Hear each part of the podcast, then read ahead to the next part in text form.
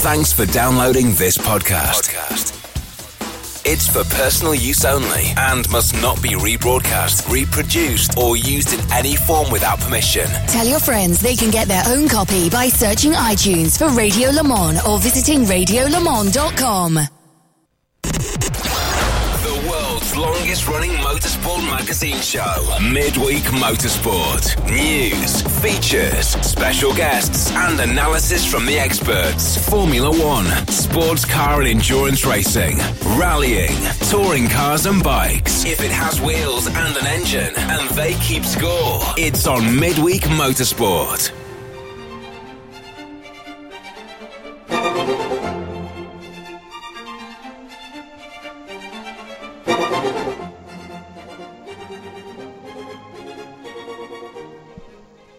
Hello, everybody, and welcome along to the show of the year. It's just after 8 o'clock in the evening here in the UK, 3 pm uh, on the eastern seaboard, and noon on the left hand coast. And this is where the awards that matter are handed out. Total democracy. In the ballroom. Sorry? Sorry, in the ballroom. I nearly said boardroom there. But yes, in the ballroom. That's where they're handed out. Ballroom. I do like a nice. I, I like plenty of ballroom. That's always good, particularly in your race suit. Now, uh, tonight is uh, as well as our award show uh, and uh, uh, the show of the year. We also have news, and in a packed show tonight, Tim, we have what? Uh, we have all the usual features. We have all the usual guests wearing some very special outfits. You look very smart tonight, Tim. Who are you wearing? I'm wearing Claire by Grayson Perry. Excellent, excellent. Uh, Nick Daman is joining us tonight. Uh, good evening, Tim. Good evening, John. Good evening, everyone. Good evening, esteemed guests. And who are you wearing tonight? I have Yves Saint Michel on, a selection of leisure wear from the famous uh, British uh, couture house. Excellent. Shea Adam is uh, with us, bringing a little uh, feminine charm to the proceedings. Uh, and glamour, indeed. Uh, and who are you wearing tonight, yeah? Hello, everyone. I'm wearing Emerald Sunday. My shoes are Chanel, and my jewelry is by Tiffany's. Uh, and, and Emerald the- Sunday strangely- sounds like the sort of thing I'd eat. Strangely, sh- for some reason, I can't say that Shea nowadays, has, Tim. some Really. reason, Shea has 50 million pounds of jewellery from somewhere. Yeah, I can't imagine where she's got that oh, from. oh, awkward. And that's a really interesting uh, necklace you got there. Is that an Ecclestone round your neck? Oh, very good. And, be- Oh, and Oh, is it an Eccles cake? hmm, uh, If it was, I'd go for a nibble. and before, you can't say that either. No, that's like both cake. of you. I like cake. both of you I like ice cream. both of you are on a yellow card already, and we're not five minutes into the show. Before anybody asks, uh, I'm I'm wearing the new Lacoste by uh, Louise Trotter, a long-time friend of mine, doing great work uh, at uh, at Lacoste. Uh, so all of that to come. Let's keep a little bit of decorum here with a bit of housekeeping before we kick off our first uh, story tonight. Hello to Screezilla. Uh, AFAs, as always, will be listening to you on my drive to work in Chile, South Australia. 45 degrees for the next few days. That's Celsius, by the way. Oh, goodness me. Uh, hello to Owen Trinkler. We'll have some news from his uh, team boss uh, later on tonight. Ted Giovanis will be on the telephone. James King, uh, good evening. Good to know you're listening in as well. Declan Brennan's tuned in, uh, as well as Daniel Summersgill, who says, Will you be discussing the bizarre new qualifying concept for Le Mans tonight? Got a lot of Le Mans content tonight, including the sporting director of the ACO, Vincent Beaumesnil, who's our big interview at 9 o'clock tonight. And yes, we will be discussing the latest hyperball from hyperpole from the ACO, uh, as well as their qualifying uh, for Le Mans itself. There's how you get your invitations uh, as well. Hello, Kevin Payne and Jonathan Ezo. Uh, AFAs from him, getting ready for an overnight overseas flight. I'll be downloading the podcast to enjoy cruising altitude. Uh, Kevin Payne says, listening live again, always love the show of the year. Will we squeeze in the Christmas quiz this year? No. However, we have got a Christmas quiz, just not ours. The Torah Radio Show have their Christmas quiz tomorrow night, starting at 8 o'clock. They do. Uh, no AFAs for Stephen Lloyd tonight. No AFAs. Derby aren't playing. All ears for the show of the year. Hello to Ben Constanduros, to Marco Baransvard uh, as well. Guff Lemon uh, listening in as well. Uh, Randy Brown not listening, had the day off but got called to work last minute for the United States Postal Service. Uh, going to need the podcast to make it through this 10th day in the row. We'll get it up as soon as we can for you. Uh, Sammy Ahmed and Kevin Poulton and Right Turn Lover are all tuned in, as is Rob Chalmers. Uh, he says, notice how a lot of the ACO things are a keystroke away from hilarious. Mm. Yeah. Work that one out yourself. Uh, Carol Brink is listening tonight. Uh, just an AFA for Kevin on his next to last trip uh, for 2019 to Coachella. Gert, now they're uh, uh, is saying uh, about the hyperpole coverage. How's that going to work? They don't have great coverage now. Uh, how will they get that with even more track action? Do we get a decent timing screen or not? Are they keeping what we've got now? Christian Matt- Christopher Matthias, FAs here, off this afternoon listening live. I imagine the, the champagne is being saved for after the uh, Person of the Year award is presented. You may need goggles and appropriate rain gear to protect your formal attire.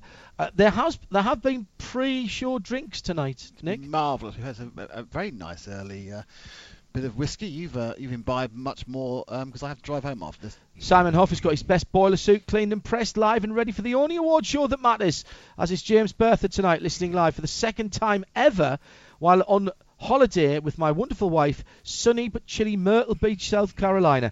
Trust me, it's a lot less chilly than it is here in the UK. David Two Bruce is listening live tonight. Adrian Michael Ray says, "Come on, Harvey," for the uh, music at the front. Chris Coughlin's just made it for the show of the year. Tie jeans and odd socks, perfect. Mike Perrin uh, is uh, AFA in the faint hope that Oxford can pull off a miracle against Manchester City, but I have got my tux for the podcast and I'll be listening on the 0736 to Victoria tomorrow. Scott Third World Racing, Erwin Greven, and Sergio Nascimento all listening in tonight. Let's have the top story, Tim.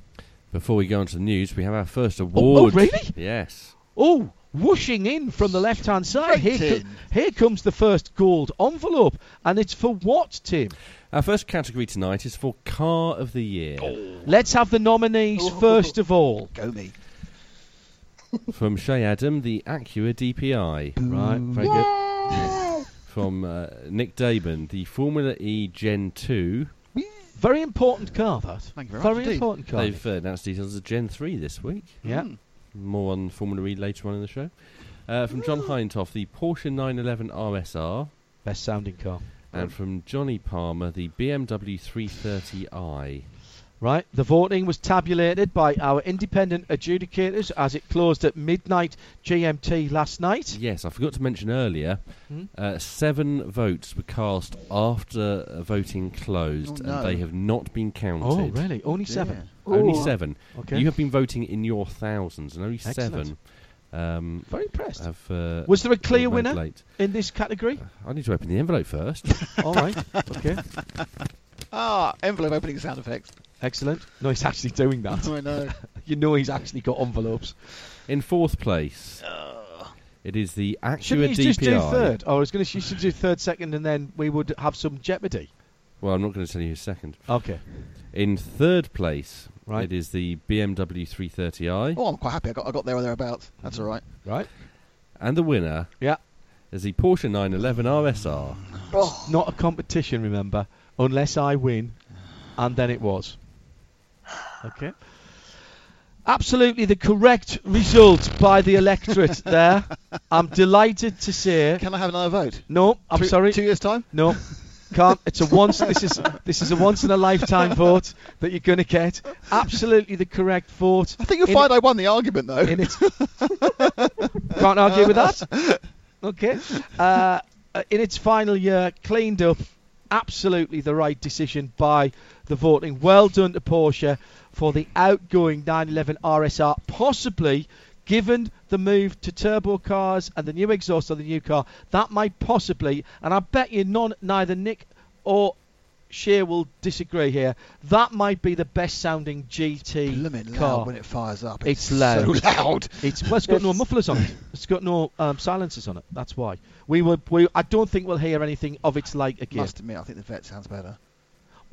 Different Agreed. sound. Different sound. And the best sounding car in my 13, 14 years at the Mon, Aston V12, uh, P1. Uh, the P1 car. Cool. Yeah. Mm, can't argue with that, mind you. But that wasn't in the vote. No, I know, but we're just talking about sound. Congratulations to the Porsche RSR uh, and the uh, the Porsche RSR as the car of the year. Tim, where would you like to take us next? All the latest motorsport news from around the world. Midweek Motorsport. Uh, we're going to start this week on two wheels. Oh, And Andrea Iannone says Yes. he is totally relaxed. Not well, I'm not surprised. Amount, amount of stuff in his bloodstream. Despite being provisionally suspended from MotoGP after failing a drugs test. Not those sort of drugs, Nick. No, it's anabolic steroids. Um, yes, it's surprising. I mean, uh, let's assume he let's assume he did it, uh, which we don't know. But anyways, why would you take anabolic steroids uh, for that sort of? It's then- not performance enhancing, you would think. not Nick, on a motorbike, but, but, it is. It does. One of the other uses for various types of steroids is to um, accelerate injury recovery. Mm. Um, it does help things get better and build muscle mass back up again. So, yeah, there is an element where it could be useful. It doesn't really enhance performance. You're not, you know, they, they all have enough strength. They don't need to build their bodies up like they're going to, you know, lift squat lift 200 kilograms. So it's a surprising one, but you know, well, let's well, let's wait and see. You're innocent until you're proven guilty by the um, B sample. He says he's completely relaxed, says he's not done it. Then, in fact, I've n- not. This is nothing against Andrea, but I've yet to hear any any sportsman get caught by the A sample who's gone, yeah, I did it. They all go, oh no, uh, and see then get away with it. But I'm, well, well, let's wait and see. It may be it is a mistake. Uh, I want to reassure my fans and uh, Aprilia Racing. I'm open to any counter-analysis in a matter that surprises me also, because at the moment I've not received any official communication. Uh, he has asked for the B sample to be tested. Well, hopefully it comes back negative, but these things very rarely do. Over the years and also this season, I have undergone continuous checks, obviously always proving to be negative, which is why I have every confidence in the positive conclusion of this affair. Probably not the Well, right negative. uh, Negative conclusion is what he needs, isn't Positive conclusion with a negative result. Yeah, I think that's what he probably needs. Uh, he had a pretty disappointing year, though, didn't he, He was on an Aprilia. The car wasn't very good. He Bike. The what? The bike. Aprilia. Ah, The the bike bike wasn't very wasn't good. very- Obviously, he lost um, a couple of years back. He lost the, his ride with uh, Ducati. Was it Ducati? Was he, was he, no, he was with the Suzuki. I don't know. Suzuki and Ducati. He, he- he's been on a spiral of downward downward team uh, success recently. So um, he didn't have a very good year at all. No. Uh, if uh, the B sample also proves to be positive, he will face a four-year ban, which will probably end his career. I don't think so. Uh, who he's thirty already, so uh, if he were to uh, not be able to ride in 2020, who might replace him? Uh, I'm not quite sure. I haven't haven't looked into who the uh, Aprilia reserve rider is. Do you know? Um, obviously, th- th- we have a finalised um, uh, grid, and I can't think offhand who it might be.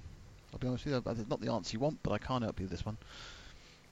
Let's move on to four wheels then, Hooray! Oh no! and Formula One. Hooray! Oh, it peaked too soon there. Yeah, Little you, you, you, Well, you very yeah. nearly hurrayed something that could have been anything. Well, you know, some, I'm just excited by the whole award situation.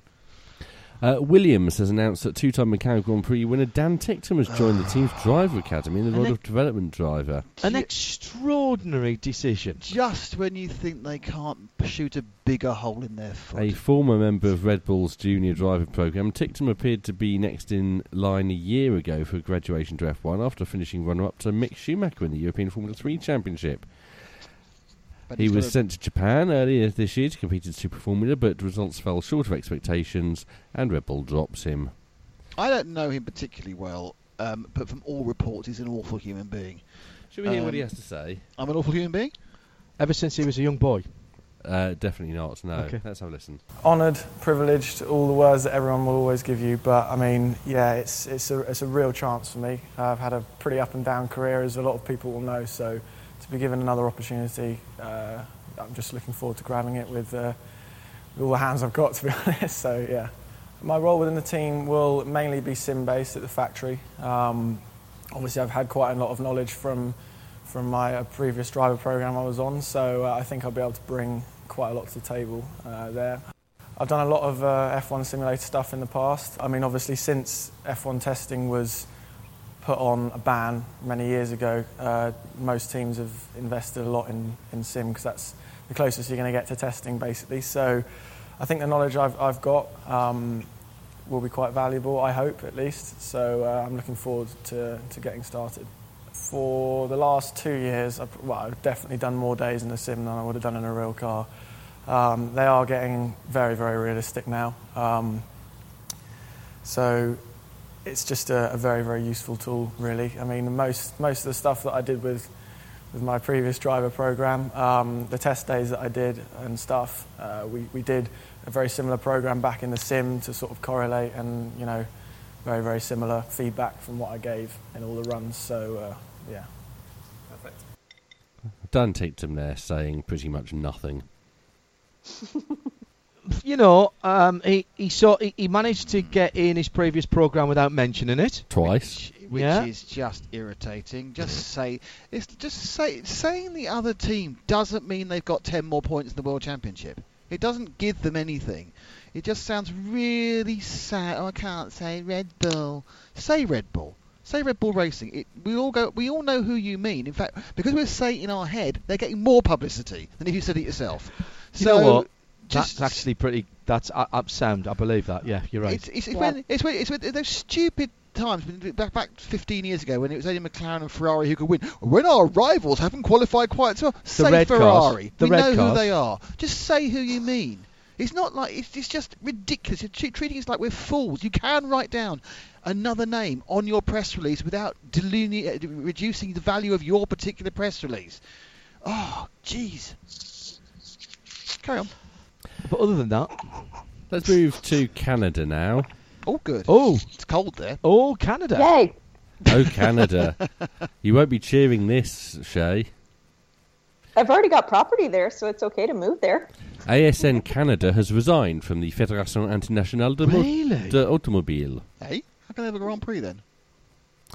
Uh, they announced uh, this week that they've sent a letter of resignation to the FIA uh, and uh, hang on, haven't they got to be messed around for three years, even though they really wanted to go, while nothing happens, and then have a ch- uh, some kind of change of the person at the top before that can be ratified? Sounds like it. Their representation of Canadian motorsport will end on December the thirty first, twenty nineteen, and be taken up by who? The FIA has sent a delegate to Canada to discuss the situation and the future. What's, what's what? their problem, though? Yeah, I was going to say, what's I've not heard about this. What's this? the issue? Uh, now, obviously, without be having a uh, any members in Canada, the FIA uh, would not be able to sanction any motorsport in Canada. Yes, which is yeah. Uh, an issue. However, ASN has made sure that the 2020 international events scheduled for Canada are properly listed on the 2020 FIA international cana- calendar. Yeah, but that, but if I still understand what their problem is. In addition, uh, oh. their insurance policy uh, runs until March the 31st, 2020. So any events that take place before that will be covered by their insurance. Right. But hang on, the Grand Prix is in June. Yes, and the IndyCar is. IndyCar is not FIA certified, though, is it? ultimately, it is. Yes. Mm, I, I, oh. think it can go ahead without FIA sanction.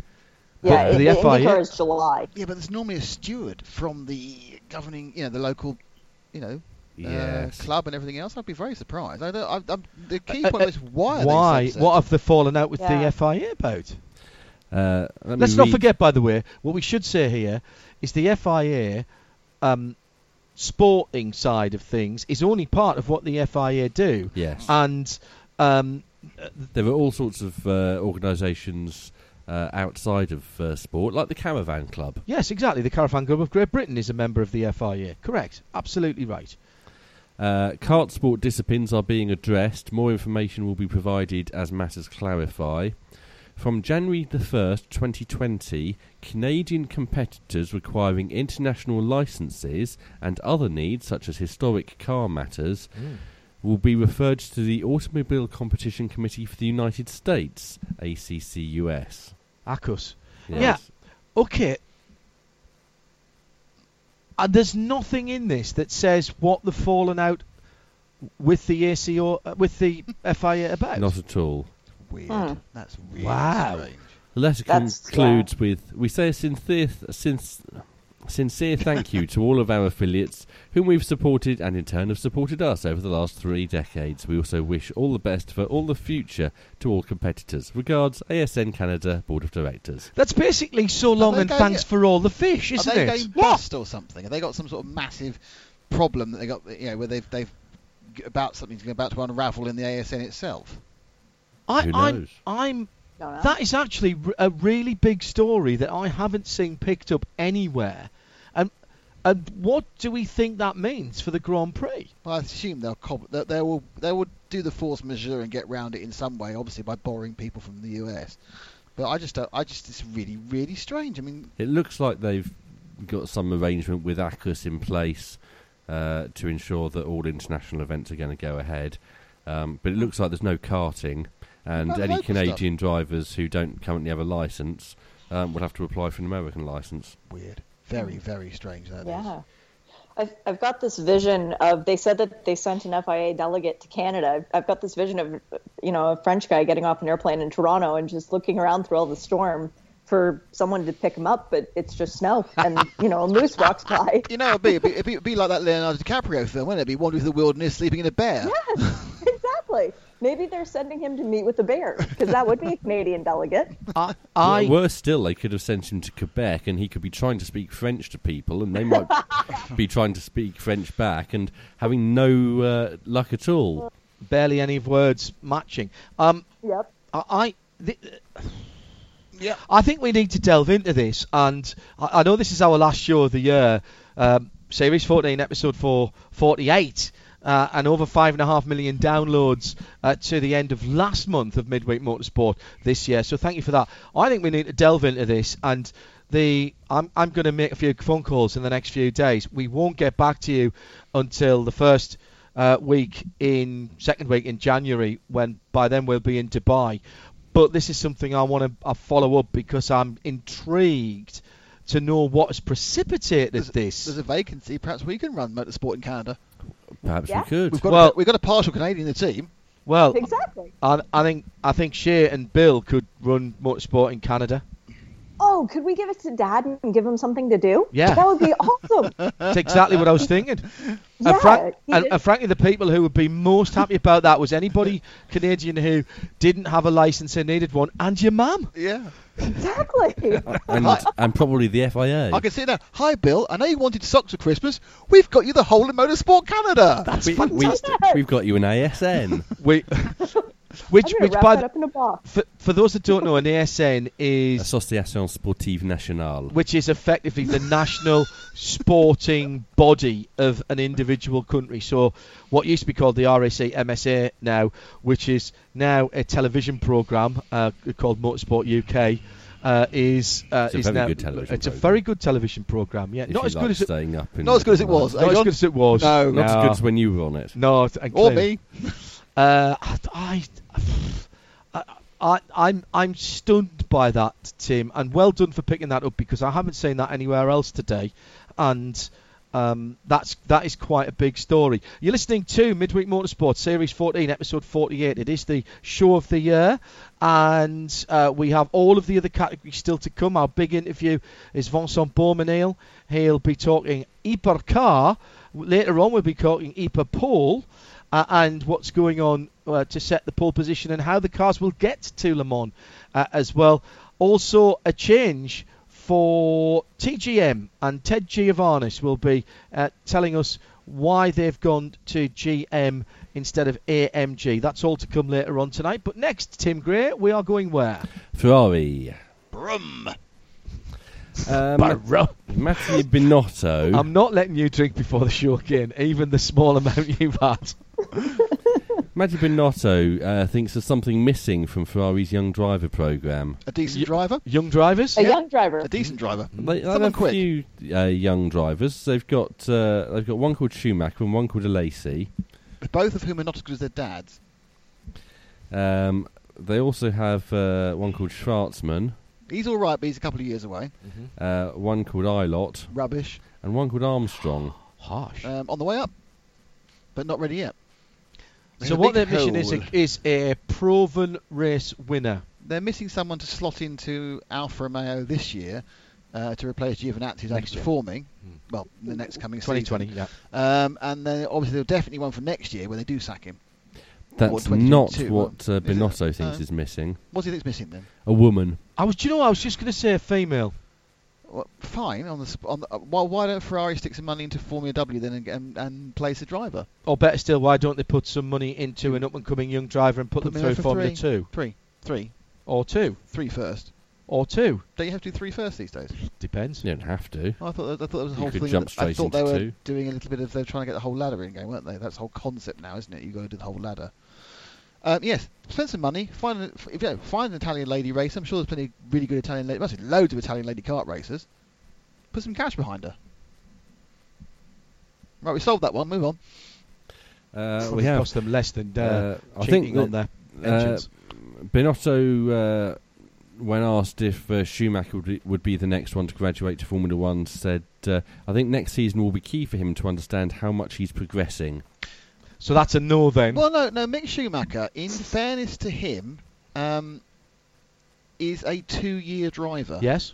Uh, his second year in all his class been much better. Also, the other thing about Mick is, you know, everyone thinks, oh, he's, oh, he's so old, but he just, he basically, Mick is actually getting to F1. If, if he did get to F1 in 2021, he just do it at the normal level people used to do it at before they were rushed through whilst they're still a fetus. You know, it's it's ridiculous because, you know, I think he'll be what 23 next year or something, and, and uh, 24, and that's pretty much when you should be thinking about getting F1. I know, you know, 17-year-olds bring their own problems with them, even though that's legal now. You have to be 18. Um, so there's nothing, there's no, there's no, you know, shame in being 25, 26, 27 when you make it eventually. Don't forget one of our world champions didn't start. He was 31. Damon Hill. Damon older? Hill. His dad didn't even like a driving license. He was 25, and he won twice. I've still got a chance then, is what you said. Realistically, no. Okay. Moving on. oh, oh. That can only mean there's another award just around the corner in There this is. show of the year, and this time it's what? It's for non-driver of the year. Oh, I've got right. to win And the this one. nominations for non-drive, non-driver of the year were Uh, they were Scott Atherton. That was your nomination, was it, John? correct. Uh, Toto Wolff was, That was yours, Nick. Yes. Uh, Shea, did you go for Roger Penske? Yes. I did. And uh, Jonny went for Julian Brio.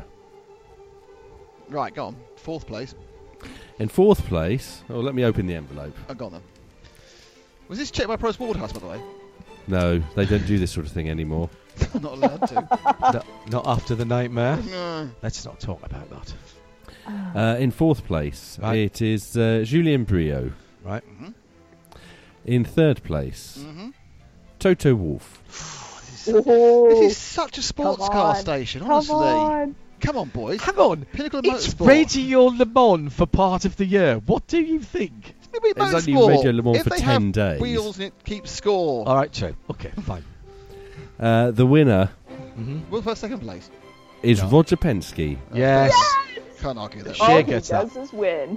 Uh, now, Roger Penske's teams this year have won in every championship that they've been in. They've won races and they've won championships in the vast majority of them. And Roger Penske, in addition to that, found the time to raise the capital to buy IndyCar, the Indianapolis Motor Speedway, and everything except the museum that goes with it. Our worthy winner for the non-driver of the year in our show of the year is Roger Penske. And well done to Mr. P. Moving on. Uh, let's go back to the news then. Mm-hmm. And uh, BMW Yes. has been making some announcements regarding DTM, Deutsche Touring Tourenwagen Ma- Meis- Meis- Masters. I really want to give you the chance because you do love getting your um, your your uh, pronunciation around the whole thing. Yeah, they've, they've they've announced um, Gerhard Berger's nephew is joining them. Wonder how that happened. how did Lucas Auer get in the team? What a surprise! he can call on a wealth of experience that gained in 73 previous races in the touring car series, of which he's won four. Well, that's that's not bad. Um, yeah, well, the other thing they announced was someone, was someone leaving, wasn't it, to go somewhere else? Uh, yeah, we'll come on to that in a moment. Oh, right, sorry. Uh, four other uh, DTM drivers have been uh, confirmed. They are two-time champion Marco Wittmann, Well done, Marco. Sheldon van der Linde, Okay. Yay, Sheldon. Timo Glock, Pew pew. and the man with the name that's too small, Philipp Eng. Eng. Joel Eriksson will no longer be in action in the BMW M4 DTM, says a statement. I didn't know he was in action, to be honest. Uh, he contested 37 races and uh, took victory at Misano in 2018 uh, with three podium appearances in total. Uh, he's now racing in the Asian Le Mans series. Okay. Uh, and BMW say they will announce at a later date who will take his place in the DTM. I'd like to thank uh, Joel Eriksson for the great cooperation over the past two years in the DTM. I wish him uh, all the best for the future, says Jens Marquardt. Head of BMW Motorsport. And they've been testing Robert Kubica, haven't they? Yes. Uh, Yes, so that's that. Um, news of Bruno Spengler alongside that, of course. He's another former BMW DTM driver. He's gone across the Yes. pond to D- over to Shea. That's where he's gone. He's he's coming back home, uh, Canadian. Uh, so he won't have a license. He won't have a license. license. That's why they. Exactly. That's why they can't make him race. Very good, tying the stories together. just just like magic. Um, yeah, BMW with another one of their DTM. Is it fair to call him a castaway? Because they've they've taken him out of that role. Th- They've retained him within the BMW family, haven't they? Yeah, but he's not the first person that they've taken out of DTM to run an IMSA. And the last three that I can think of, Andy Priaulx, uh, who actually did all right in IMSA, Martin Tomczyk, and then lastly, Tom Blomqvist. The last two struggled for a little while to try and get up to pace with the M8 GTLM, um, and before that the M6. But ultimately, both drivers finding a little bit of success. Blomqvist didn't really get on his feet very much over the course of this season. A lot of fourth place and even more seventh place finishes before finally making it to the podium in the last round. But BMW announcing their plans for their full season lineup, and Bruno Spengler joining Connor De Phillippi in the 25 all year. Moving on. Formula E Holdings has undergone some uh, staff changes. Do you know what? I you, you, you, if you say so, Tim. Uh, abruptly leaving the business, uh, Yanni Andriopoulos, the commercial director, Didn't who's know he was been in the the role for two years, Okay.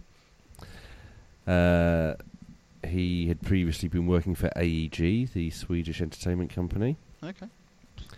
and uh, Jerome Ike, who is the chief marketing officer. He'd been in position for a year. Blimey, that's not very long, is it? um, and reported uh, directly to the new CEO uh, on marketing, content creation, media rights, and merchandising strategy. Obviously, didn't they weren't seeing eye to eye then. No. So, uh, two two people disappearing there. Mm, We've got a lot of IMSA news to come tonight, Shea. Yes. Has some of that in uh, later on this evening. Later on. in, In later, later on, on. yes. Yes. Uh, we've also got some Bathurst news as well. Oh, excellent. Yes, uh, that will, will be excellent. Uh, but first, we've got some uh, domestic British news. So do we? Yes, and uh, not good news, I'm afraid. Oh, no. Ooh. No. Uh, because this regards the plan to close Birmingham Wheels Park Oh, really? with the loss of 200 jobs. Hasn't that moved on even today? And uh, joining us to talk about this from uh, Birmingham is our Midlands correspondent, Jonny Palmer. Good evening, everybody. I'm not in Birmingham. I'm in the Black Country. Get Are you that live, right Jonny? started. Yes, he's there. I can hear him. I'm here. Merry Can you Christmas, hear Jonny. Hello, JP. Merry Christmas to you, Nick. Uh, Good evening, everybody. Obviously, Merry it's the Christmas to one and all. it's the big award show tonight, Jonny. We're all dressed up smartly. What are you wearing? Uh, well, I've gone for the full tux and uh, and cravat. With Excellent. cravat. Very Excellent. good. And who's that by? Who are you wearing? Uh, I have no idea. Look at the Countess label. Halesowen. If it says Marks and Spencers, we don't really need to know. Yves Saint Michel. I, I, I've done well to sew my name in the collar, so uh, I haven't got any further than that. J. Palmer Esquire. Excellent. Very good. That's right. Very good. That'd be J. Palmer BA Honours. Very good. Uh, maybe not the honours bit, but I got the BA. Uh, I've flown on British Airways as well, but I don't get that behind my name. tell us about Birmingham Wheels. This this is actually uh, news to me today, and uh, I'm grateful to, to one or two other people for actually bringing this up. It's it's just a terrible time for short oval racing lately because uh, Coventry's gone in the last three years. Wimbledon went what year before last. Uh, Tim and I were at the final meeting at Wimbledon Stadium. Um, Arena Essex went the back end of last year. Yep. Stokes gone this year, and now Birmingham and and, and to, together with Belle Vue in Manchester both appear to be on the brink. Um, Birmingham's struggled for a number of years. I mean, probably all the way back to. Uh, that's one of the places I started commentating. Uh, what 2003, and from that kind of mid 2000, mid noughties era, there's been threat from redevelopers, from uh, Birmingham City Football Club, because St Andrews really isn't very far away. They wanted to build a big training facility on it. Um, it is losing money, but the crucial thing is it's still a city centre sporting venue Yes. which provides not only stock car racing but also there's a there's a karting track where I mean Nigel Mansell's raced there, Lewis Hamilton's raced there in the past. There's uh, there's also um, a, a scheme to get uh, uh, prisoners or um, uh, um, people that are you know have done bad things, trying to get them back on the straight and narrow. There's also a safety scheme in terms of uh, fire service. I think use that area to cut cars up and try and you know rescue people uh, as a practice mechanism. Yes. There's even a speed skating ice rink there as well, which I didn't I didn't know. So it's a multi-purpose venue, right? And if it were to go, it's my understanding that Birmingham City Council have to provide an alternative sporting area. Because if I think if this was an athletics stadium or it was a football club or a cricket ground, Yeah. There'd be massive uproar. But there seems to be this seems to be completely different when motorsport's involved. The thing is, Jonny, that all of these venues down through the years have taken on a massive part uh, uh, of uh, of their uh, time as given over to the community in those commun- type community things that you're you're talking about, and it's happened with kart circuits uh, as well to a certain extent. Um, the the problem being that a lot of these places now, as um, cities have expanded, they've sort of they've become prime development land, haven't they? That's what happened at Walthamstow as well, wasn't it? Yes, and no, I get that because uh, it's. Uh, I mean, HS2 and other de- major developments in the city of Birmingham are making the whole place as a collective uh, much better. And without wishing to be unkind, it is in a bit of a rundown area of the city. Landor Street used to be well known for, for cruisers. Uh, and you know a bit of sort of untoward activity, and actually Wheels prov- provided them a place to, to race their road cars in a more safe environment. But yes, as the city expands and takes over the less well-to-do areas, then these sites are going to be primed for either extending the industrial area, which is big time in that part of the city, or for houses, I suppose. um, it's also not a great time for Birmingham Wheels anyway, because uh, sadly, the last meeting that took place there, uh, Colin North, who was a mo- motorsport sponsor there to present trophies that night, was very sadly killed Yes. by a tractor, which uh, it, that made the BBC News at the time, and the meeting was cancelled that n- night, obviously down to respect of, of that, that whole situation.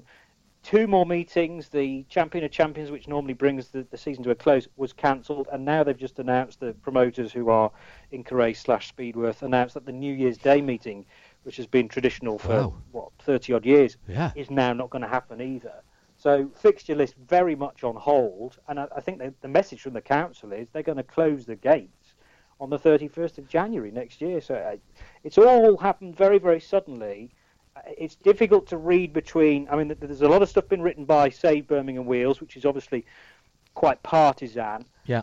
Birmingham City Council aren't saying a great deal, and that to me is to their detriment because they're just not talking to anybody. And I think the least that people want is some sort of discourse about this. Jonny, this is happening uh, uh, against the backdrop of Birmingham being the host city for the next Commonwealth Games, which is athletics uh, based, and and is a big deal. It's a very big deal indeed.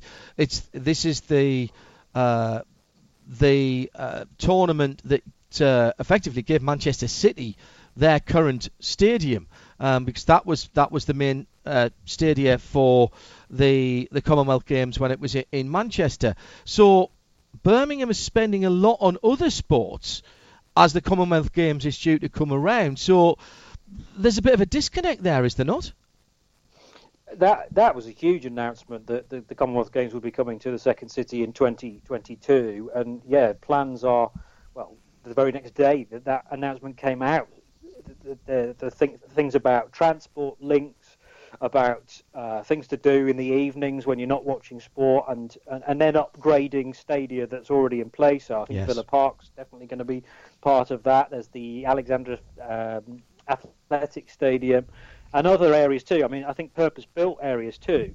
Um, so yes, it, it goes against that message of come come visit Birmingham because we are mad on sport, and then they're just going to close the doors on this place and put the final nails in the coffin. It, it, it sends very mixed messages, um, and there's a lot more I think to come out of this from Birmingham City Council. And as I say, they, they need to issue some sort of statement.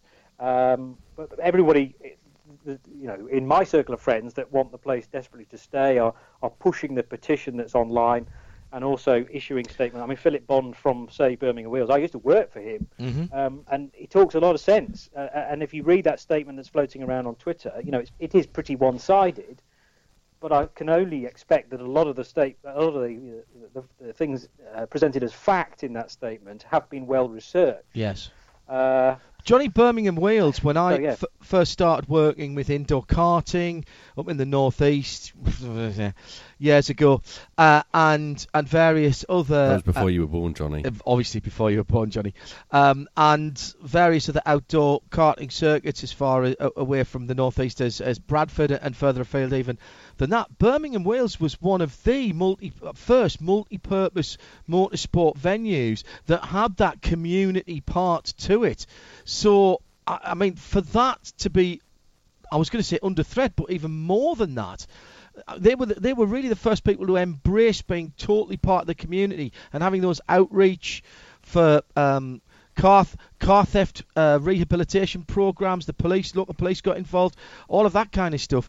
I, I'm I'm absolute. That's the second time tonight I've been stunned by a story. That's an extraordinary thing. It, it's an institution that's Yes. 40 years old or, Yes. or possibly more. And, and, you know, I was surprised to learn that 200 people in either full or part time jobs have, have those jobs now at risk. But that shows you that it is a it's a seven day a week facility. You know, I'm just talking about the odd stock car meeting that happens on a Saturday night. Uh, you know, which I have frequented ma- many times. But the karting track is, as far as I know, seven days a week I've raced there. at least six. Yeah, oh, it's a great track. I, I, I, I have done a kind of, you know, sort of rock up and, and, and drive session, and uh, remember it being very challenging. Mhm. Um, but it's held very high profile events, as, as you're talking about too. And as I say, some big names have gone through there. I wouldn't be surprised on the stock car track that, that uh, a number of years ago now, people like Martin Brundle will have raced there. Yep. Derek Warwick probably raced there. Mike Jordan in Formula One stock cars. And most of the Armco around that place has actually come from the Birmingham Super Prix, would you believe? Because Yes. when they tore all that track down, uh, there was some brand new Armco pretty much going spare. So there's a bit of history as well. Um, it's not much to look at. They've never been able to invest a great deal because it's always been rented, uh, and it's been rented on a kind of 12 month basis, if you like, you know, rolling contract. But uh, when there's a when there's a big F1 stock car meeting in town, you're getting eight to ten thousand people in there, and you know you hear the cars from a great distance. So it, it will be a chunk of uh, of Birmingham's history going with it as well. Not to mention the things that it's done for the community. As you talk about the probation service car project, and and then this practice that I'm talking about for West Midlands Police and also the fire service too. Um, and then there's a, there's, there's the off-road track. Yes. Uh, there's there's the speed skating place as well. That, you know, there's all sorts going on there, and it would be a real shame for the whole lot to go.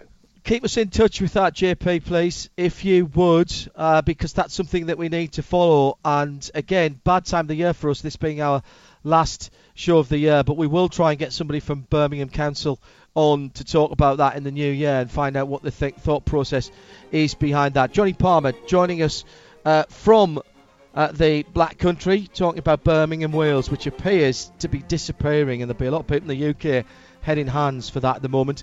The sound in the background means it's time for another award to be made. We found out that the Porsche 911 RSR, the current version uh, that it has been racing in IMSA, uh, has won the Car of the Year. Roger Penske has won the Non-Driver of the Year. What's the next category, Tim? Uh, the next category is Race of the Year, and uh, Jonny Palmer, I know, has been listening, will be very disappointed that neither of his nominations uh, won in either of those two categories. Maybe he can get uh, better luck with Race of the Year. The nominees were uh, from John Hindhaugh, the Barcelona 24 Hours, from Nick Daman, the German Grand Prix. Hooray! German Formula One Grand Prix, that was, by the Yes. way. Mhm. Uh, from Shea Adam, the Six Hours of the Glen, Mm, good choice. and from Jonny Palmer, the Bathurst 12 Hours. Also a Another very, good choice. very good choice. And there's a great meme on the uh, on the new Star Wars film that uh, movie that TV show. uh, the new TV show that uh, Dex, among others, has uh, has tweeted out today with a small character of the Yoda breed. breed switching on to Krilsey and I doing the opening commentary from the 12 hours of Bathurst. Uh, four You're, choices. you're digressing. I've already half opened the envelope. Can I Open it. Keep yes, going, I was I was filling Rip it you were doing apart. Uh, in fourth place, the Barcelona 24 Hours. Oh, disaster.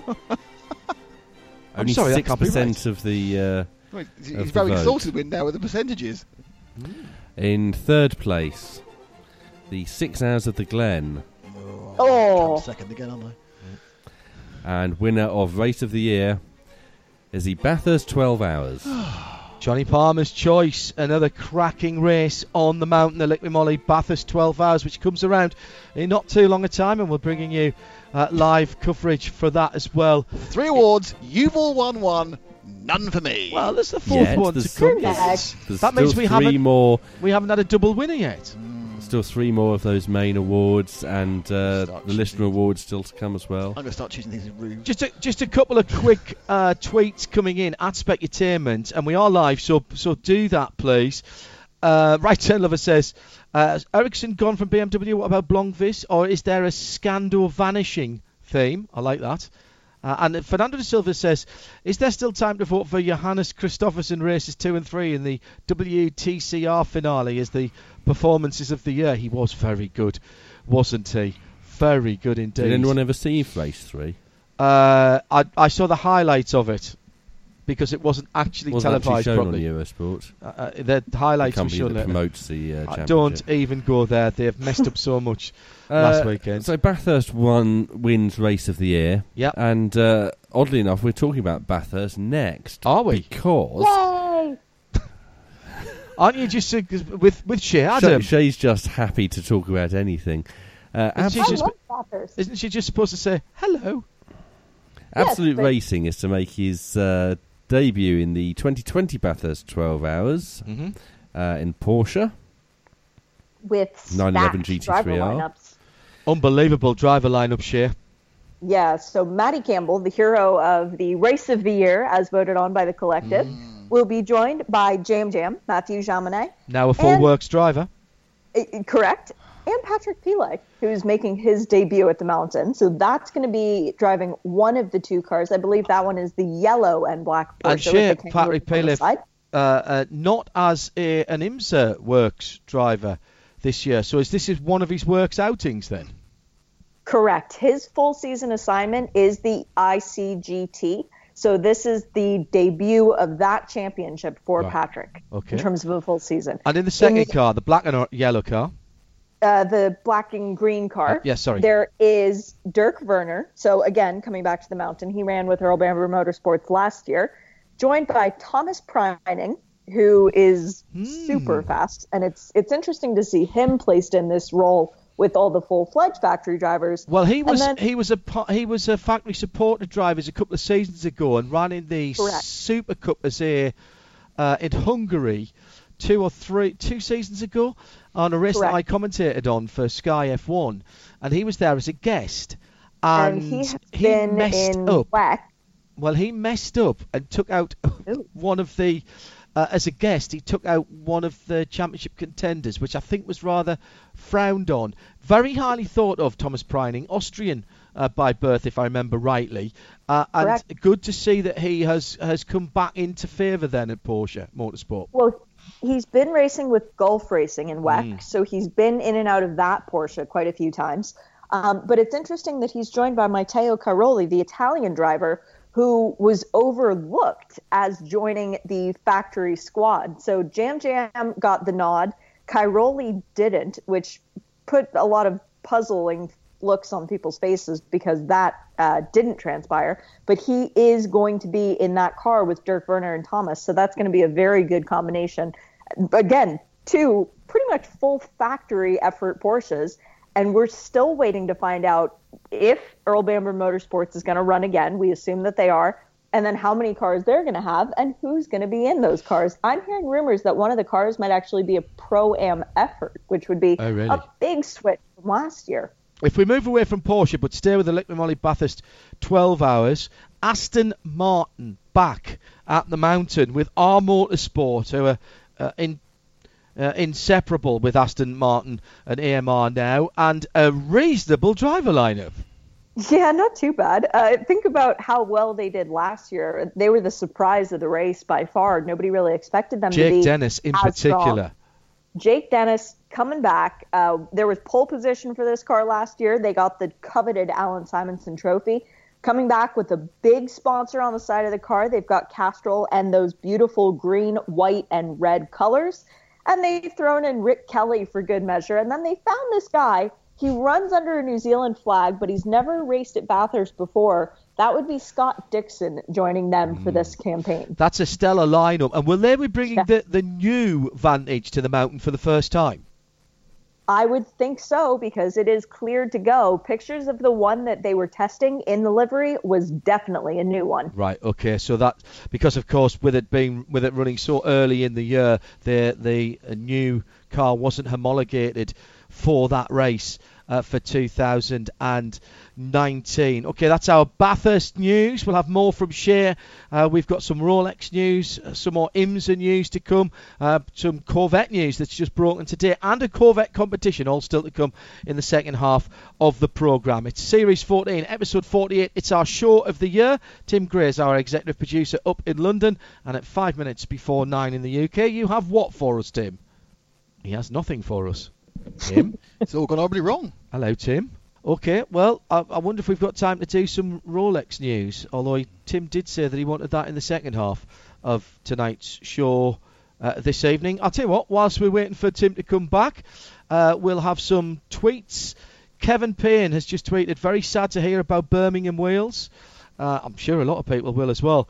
I'm not sure whether Aston Villa are getting any money from Birmingham Council for the Commonwealth Games. Um, I- I'm not sure whether they get any money, but they're certainly looking at some redevelopment at uh, at Villa Park uh, as well. Tim, are you back with us?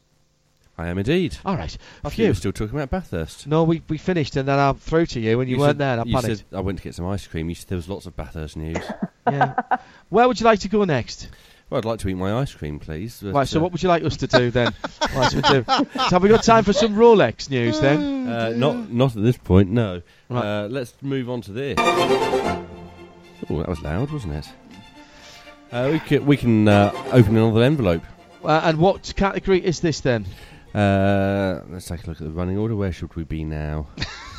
Best ice cream flavor. Team of the year. Team, I'm not winning this one. Here's the here's the four team of the year. Now, don't forget, all of these were suggested by our uh, our contributors, but voted on by you. And voting closed last night at uh, midnight UK time, and the four nominees for team of the year for 2019 were Uh, were uh, Penske, which I think was That yours, was me. John. that was yeah. Penske Sean. for everything, not a specific Penske team, just because they did so well. Uh, there was also Luzich Racing. That was uh, Jonny's. Jonny, yeah, Porsche. That which was me. Shea. that was Porsche North America team, Yes. yeah, And Mercedes F1. which was Nick. And the winner, oh, sorry, and the voting goes like this. In fourth place, Luzich Racing. Right. uh, ELMS champions, but Yep. uh, not able to uh, pick up the votes here. No, uh, lost their leader as well, I believe, in that. Uh, not In returned. third place, and this was really close. There Oh, was really? only one percent, less Right. than one percent between third and second. Okay. In third place, Porsche, Oh, Right. and the winner of Team of the Year 2019 is Mercedes Formula One. Oh, there you go. Oh, no double winner. everyone. No, no double winners. You see. Uh, and to answer uh, Shea's question, which I'm not sure if she did ask or not, right. about ice cream flavours, She did. I have uh, Yes. one scoop of honeycomb, Oh. one scoop of bakewell tart, and one scoop of blackcurrant cheesecake. interesting. Mm. Right. That Sounds seems a bit exotic. reasonable. It's very reasonable. Mm. Uh, let's go back to sports cars Yeah. What do you want next? because I have some news from the European Le Mans series, Yeah. Fire away. uh, and this is from United Autosport. Right. who have announced uh, Job van Uitert will join their LMP2 team for 2020. And, pending an entry invitation, will also race for them at the Le Mans 24 Hours. He'll race alongside Alex Brundle and Will Owens in the Oreca 07 uh, in the series that starts at Barcelona. Uh, this is uh, probably one of the least well kept uh, secrets, uh, but good news uh, for Job van who has been a very good, uh, uh, has been carving out a decent, very decent career for himself, and has got a bit of momentum going. Nick as well. People know his name, Mhm. uh, and I think this is a solid move for him. Yeah, absolutely. He's a, he's a, he, I must be very impressed with him. He, he, came to my attention certainly um, in Le Mans, and he put in an excellent performance there. As he, you know, and, and he's a he's a very good little speedy peddler. But another another fast Dutchman. But of course, it's very hard for Dutchmen to uh, get any real uh, traction in the world with uh, Max Verstappen kind of claiming all the column inches over there. Yes, he is Dutch Motorsport uh, at the moment, isn't he? Um, that seems reasonable. Th- Okay, so Job is uh, one of the nominees in uh, a Young Driver of the Year category as well, which we'll be unveiling in uh, less than half an hour's time. oh, excellent, right, very good, along. very good. So, Uh, uh, sorry, go on, go ahead, Tim. Bit of delay there. Uh, no, uh, I was just going to say uh, three more categories to unveil, and lots more still to come in the second half of tonight's show. Midweek Motorsport, where we're only halfway. So, still coming to hour two of the, tonight's programme, our uh, show of the year, as well as the remaining categories to be announced, including the prestigious uh, Man of the Year and, of course, the Listener Award. We will have uh, an update from IMSA with Shea Adam with all the latest IMSA news, including the updates uh, on the Rolex 24 Hours of Daytona. And on the phone, joining us will be Ted Giovanis of TGM, Ted Giovanis Motorsport, and he'll be telling us all about their recent decision to move to Chevy Racing for the Michelin Pilot Challenge for 2020 season. More of your tweets, please, on our winners. And I think you'll be talking about the next Midweek bit as well. Motorsport. On RS1. Let's move on to our big interview. I think you'll have a lot to say about this. Uh, last week, caught up with the ACO sporting director, Vincent Beaumesnil.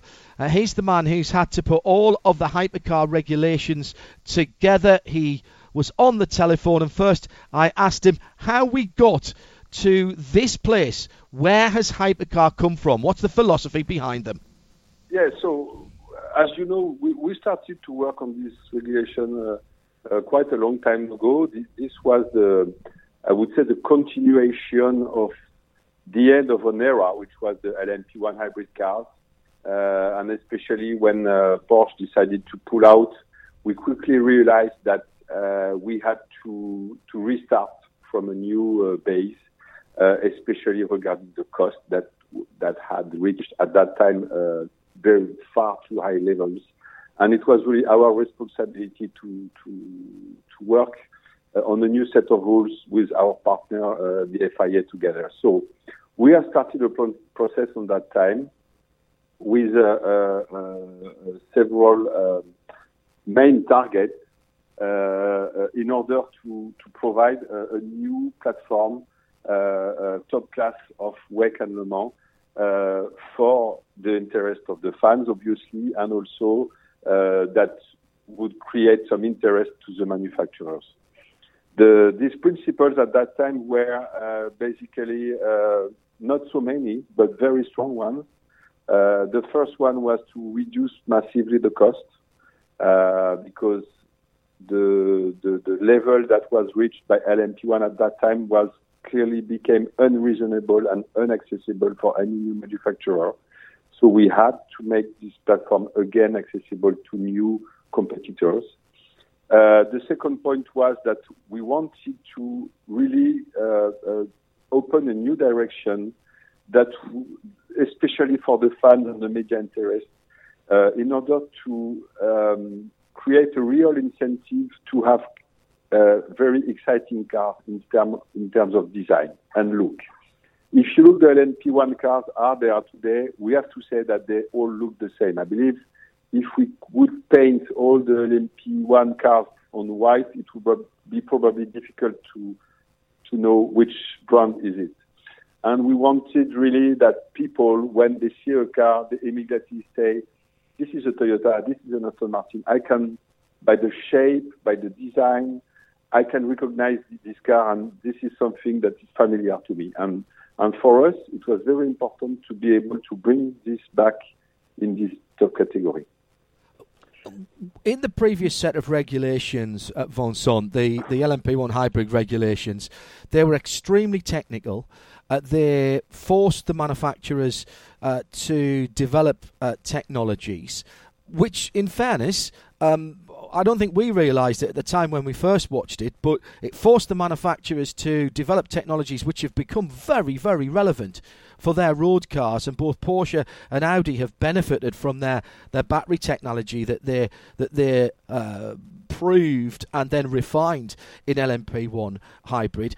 Are you looking to the hypercar regulations also to uh, to push the manufacturers into uh, a development side uh, of the sport that will again have relevance to their road cars, or is or, is that is that part of that thing that you talked about about becoming too expensive?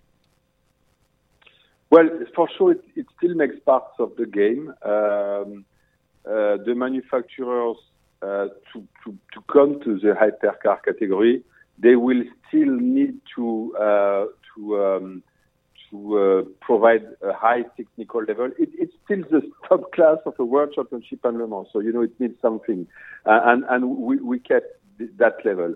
What, what uh, uh, and of course, as you know, you can still enter a car with hybrid technology, but in the same time, I would say in parallel of what you can see in the industry, when you introduce new technologies, you cannot do it at whatever the cost is. You, the, the financial aspect makes, makes part of the technical challenge. So we are introducing in that in the parallel, and also we are monitoring things uh, differently in order to prevent manufacturers to to spend a, a, massive amount of money in very small details that will make the difference in terms of performance. Because clearly, this in the end we realize that it doesn't necessarily bring something to the industry, and also it's something that nobody sees. I mean, the, all these very expensive details that we have developed on these very expensive cars, in the end was giving an advantage to someone, but the fan, the media, nobody could see that. So it was really massive money spent for nothing. So we wanted to stop that. But you still have the chance to, to, to build a very competitive car, very powerful, very fast, uh, uh, and to make it reliable and efficient. So for sure we kept the challenges, but they are more uh, integrated in the frame that makes it more relevant to, with the reality of the, I would say, with the economical reality. Uh, yeah, which is key. Uh, and already, of course, Peugeot um, surprised us all, I think, by seeing that they would like to be involved in this in this new category. Uh, you've left choices open, though, and I think this is one of the great things about these new regulations. Is we all know that endurance racing and sports car racing, one of the great things of it is is the variety. And even in this new category, uh, you have left choices. You have left options for for the teams, uh, for the constructors, uh, for the manufacturers. It can be based on a road car, but it doesn't have to be. It can have a full race chassis, which could have a, a, hybrid system or not, and the same for the road car. Uh, the the thinking behind that, Vincent, just to again, just to give people those options to make it relevant and cost effective to them. Well, uh, for sure, uh, the, the, rules have been written like that clearly to to be more incitative than restrictive. So uh, the idea is that we are capping some key parameters of performance, which is aerodynamics and the engine performance, and then you can develop a car with many different options. Uh, whatever is the engine you want, the shape of car, the design you want to adopt. Uh, uh, and we can guarantee with that that there will be a close competition without having uh, to, to, to, to expend a huge amount of money. It's still a very high level competition because you need to have a very good setup, a very good strategy, very good drivers, and you need to run a perfect race. So the challenge remains the same, but we open the platform to a much wider uh, uh, uh, field of potential competitors. And, and, and clearly, uh, yes, it, it, was really uh, a, a, key approach to have this diversity of car because yes. we many people come to see us and I see I have something which is a, makes the identity of my company, which is very strong, very specific to my company, and they think that joining this platform they can show or demonstrate that instead of going in a in a very restricted, technically restricted uh, uh, uh, regulation where everybody has the same engines and very similar uh, uh, uh, shape of cars. That's great for us as spectators and enthusiasts at Vincent, but you're not making your own job any easier because ultimately, to get the show, to get the competition, you guys are going to have to work out some kind of formula to balance performance between potentially four different types of hypercar, competition cars that are hybrid or non hybrid, and road based cars, non hybrid and hybrid. And for the first year at least, you'll also have the current LMP1 cars, hybrid and non hybrid as well. Mike, you don't believe in making things easy for yourself. Hmm well, we are do- not doing this job to make our life easy. We are making the job to make to make this platform uh, uh, exciting for our fans. Now, what I want to say is really we have developed such a high level of uh, process and technical approach on balancing performance of cars that today we have a very efficient system. And I, we can use one example, which is the GTE Pro category. Today, uh, what is important to keep in mind is that this system is completely automatic. So before the season, the FIA, the ACO, and all the manufacturers are sitting around the table to agree on all the technical technical parameters that will be addressed and considered in order to manage the performance of the car. At the time this is agreed, and this has definitely to be agreed before the first race, then the race starts, and during the race, the all, all our data uh, uh, uh, equipment, all the, the, the, the data we collect on the car and that we get from tie keeping, all these data go in a computer, and the cu- computer will make the, the, the, the balance of performance for the next race on the parameters that have been defined previously by the race. So there is no possibility to do politics or whatever. It's completely automatic and uh, managed exactly the same way for everybody. So in the end, it makes it makes it completely fair, but allows in the same time that we have everybody very close without without having to spend millions to recover all the time, uh, uh, which is obviously not relevant anymore in motorsport. Uh, th- that works very well, as you said, within classes. This new hypercar class, of course, changes the spread of times within the four categories, let's call it, uh, in ACO racing, being LMP1 as we call it now. Um, uh, 2020, it will become a hypercar. LMP2, GT Pro, and GTE AM. Uh, do you envisage having to make big changes to LMP2 performance levels and indeed even GTE uh, uh, performance levels in order to keep the performance differential between each of the categories? Well, we always use uh, we always use Le Mans as a, the reference for performance uh, of all the classes.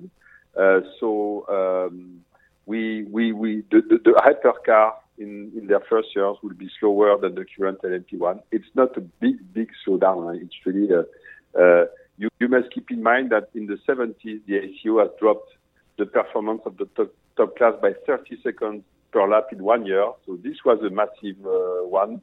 Uh, we don't do that anymore. So we speak about uh, six, seven, eight seconds in Le Mans. Uh, and, and from there, uh, we have to drop down a little bit the LMP2 performance that we will do. So uh, we speak about four, five seconds in Le Mans. So when you say four, five seconds in Le Mans, it's between one and two seconds on a normal F1 track, you know. So it's really not not big. Uh, uh, and this will help us to keep the, the, the, all the categories together. We don't need to, to touch the GT performance at the moment. It's not uh, it's not needed. Right. Okay. Good. Yeah. Because because they aren't close enough to current LMP2 uh, times. Exactly. Yes. Okay. Yeah. Un- yes. Un- understand. Um, Right, I, am very aware of how much of your time we're taking up, so let's do a couple of uh, of quickies for us. One of the things that a lot of our listeners have, have noticed from looking at the regulations, Vincent, is um, there is specific mention of rotary engines. Now, I'm not sure that rotary engines were ever banned by the ACO, but it's been a long time since I've seen the word rotary in ACO regulations. Do we read anything into that in particular? no, uh, I mean, yeah, with the previous LMP1 rules, uh, it was uh, um, a more standard uh, architect- engine architecture that was enforced, and rotary engine was not making part of it. as we wanted to have this platform accessible for a maximum um, kind of technologies, clearly with the way we manage the rules and we monitor the engine performance, it was not an issue to have rotary engines eligible, so we had no reason to, to keep them out longer. So hopefully, uh, I would be very happy to have rotary engines racing back at Le Mans. I hope Mazda are listening to that very carefully, Vincent. and I do notice for those of a technical uh, uh, predilection, by the way, there are some very interesting um, allowances for rotary engines in the the metallurgy and the uh, materials that are allowed uh, for a rotary engine, uh, which promotes some of the new rotary engine technology, which is proving that the ACO are keeping very much abreast uh, of that. Um, just Thank quick. th- yes, very good. I did. Hey, you know, I did read these things. I promise. Um, the Mm-hmm. just looking at one or two of the the other things. Again, not massive detail. There's a a very large section in there which may or may not meet the final regulations, meet the final regulations about defining what oil is and what oil does. I presume that that has come out of the similar regulations from Formula One, where you guys want to make sure that the only thing that is providing power inside the the cylinders is the fuel that you regulate anywhere, and that's why that section is in there, whether or not it makes it to the final regulations. It's that's the spirit, but uh, obviously uh, it's difficult for me to enter in all these details because it's really a, a, a job of uh, engine specialist. But that that's the idea behind. Uh, And and Vincent, uh, when will we see a final final version of these regulations? Clearly, what's on FIA.com at the moment, there is there is some language in there, including the, the title of the the class that isn't isn't final. The next World Motorsport Council meeting, I believe, is the sixth of March at the Geneva Motor Show. Would you hope to have everything? Uh, sorted by then to present to WMSC for rectification? Well, uh, what was uh, voted in December is the final text, but as you know, uh, regulations always uh, go through some fine-tuning processes uh, uh, before the championship starts, even a few weeks before, and even during the life of the championship. So you will never have a completely final text. But the one you have here is, is I would say, 95% uh, achieved. In, any case, it gives to the manufacturers far enough to build their cars. But then, for sure, as we will introduce uh, race some monitoring of uh, performance parameters, balance of performance, and all these, these things, for sure, there are still some uh, some things that needs to be agreed between FIA and CU and the ACU and the manufacturers.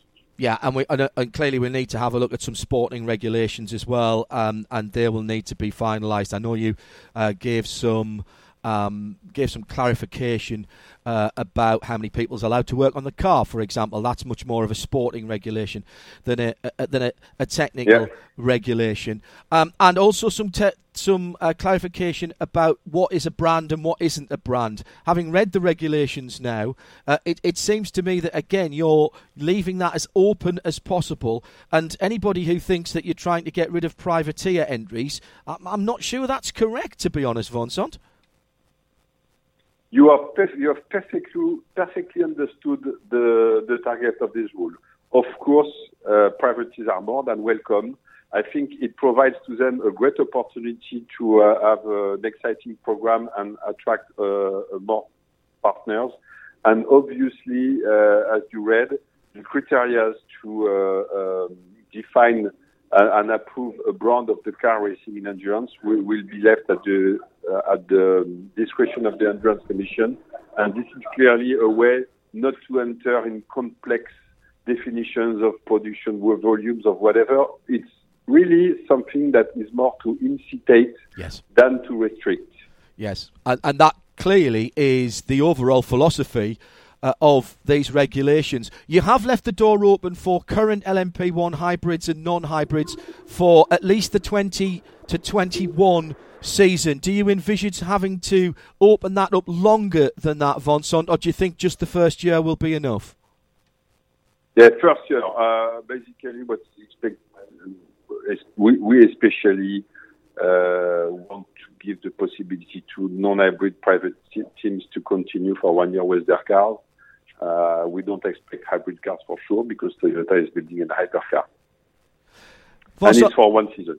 Vincent, thank you very much indeed. Uh, it's been, I know this has been a, a, a tremendous task because uh, it's never easy to try and please all of the people all of the time. But I think you've come up, uh, you and your team, uh, in association with the, the FIA, you've come up with a, a set of regulations that gives the broadest possible base which is great news for all of us who are endurance fans and and really ensures the continu- continuation of the variety that we all love.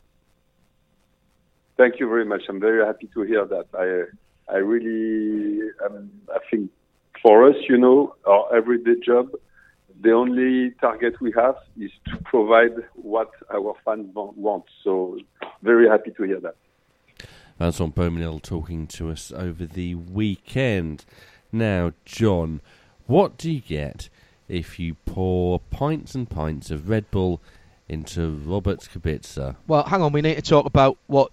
Answer um, the question. Uh, no clue. Nick? I've No, heard no idea. Shea? Mm, nope, sorry. You get a hyperpole. Oh. Oh yeah, very good. Too good. Too good. I'm Unfor- wasted on this programme. Yeah, you are. um, let's talk about what we've just heard from Vincent Beaumesnil. Uh, Stephen Lloyd says, quite looking forward to the 2020 uh, WEC listening to the new regs. You can't deny, Nick, there's going to be variety in 2020.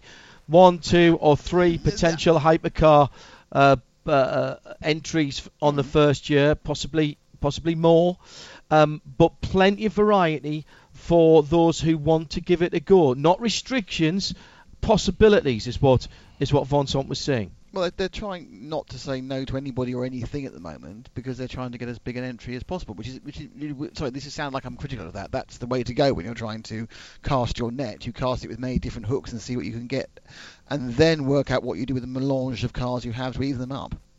Uh, very interesting couple of paragraphs about oil. Oh yes, that's. I wonder where that's come from. Oil burn. Well, what could possibly have, have spurred that? Um, rather. Um, well, I mean, that- that's good. I like when when the FIA learn. Well, it's a fuel flow formula. Yeah, you got and- and they've had the, the greatest minds of F1 trying to get round it, so now they can write a bunch of regulations to stop the same thing happening in the hypercar. And Shea, quite clearly, the ACO wants to leave open to the widest uh, possibility the option of privateers to come into the championship. Yes, they want it to be.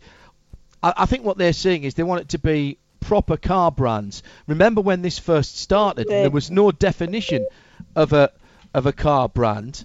Um, then that would have meant that uh, Red Bull, for example, a perfect opportunity, could have come in and and had a car, or Tag Heuer watches, or Miggins pies. Or Rebellion.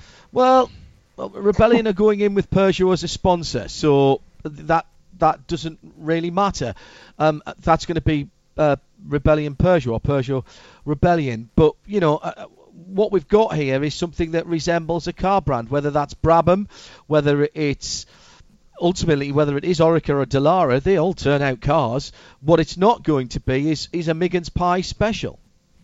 Yeah, and and that honestly that reaches out to the fans more because that's more of a uh, the thing that NASCAR thrives on the most. For example, you can drive a Dodge, a Chevy, a Ford, and it's the same thing for the World Endurance Championship. You're going to have cars on track that reflect cars on the street, even if they don't look the same.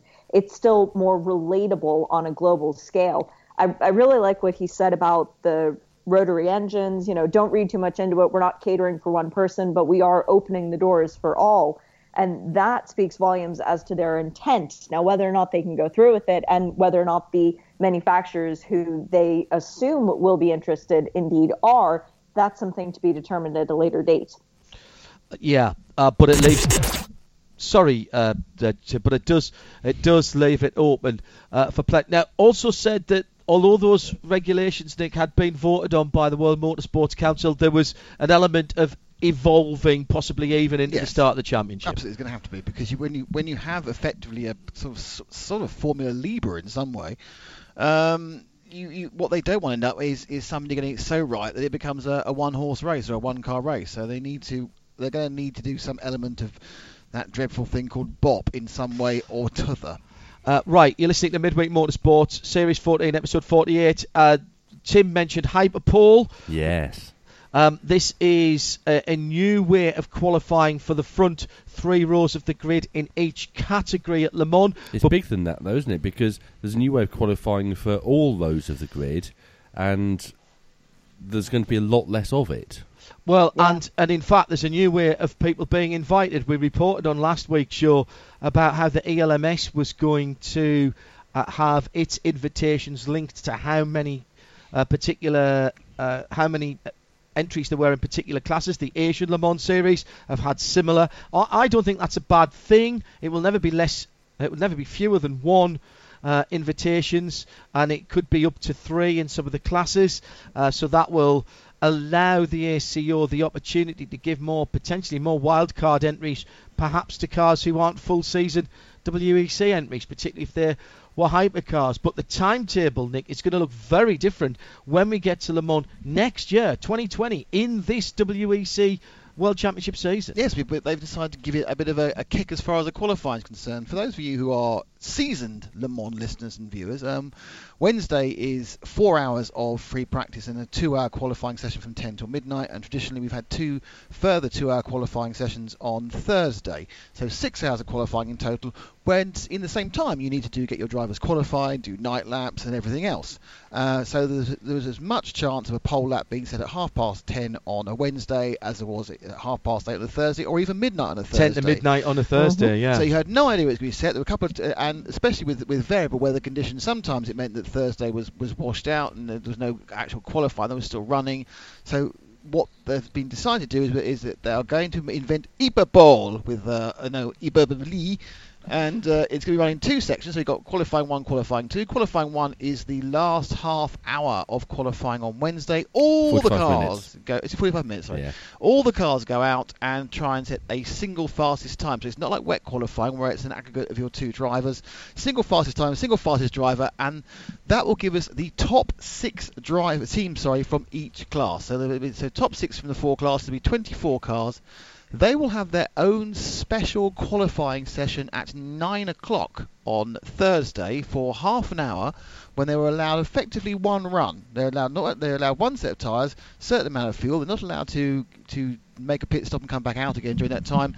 And they'll all run hell for leather to set their fastest time, and that will set the top six in the grid in that half hour session. So we will know by 9:33 on Thursday all the pole positions in all of the classes and then after that there's a further two hour practice session which I'm sure is night laps and setup and everything else. So it's uh, it basically is giving a 45 minute to an hour special TV qualifying event. And I think it sounds to be honest John I quite like the sound of it. Well, it, I think this is probably in response to a bit of criticism of the rather poor TV coverage of practice and qualifying that we saw uh, this year at Le Mans, where there was no camera coverage, uh, no manned camera coverage outside from Tertre Rouge all the way back to pretty much the Ford chicane.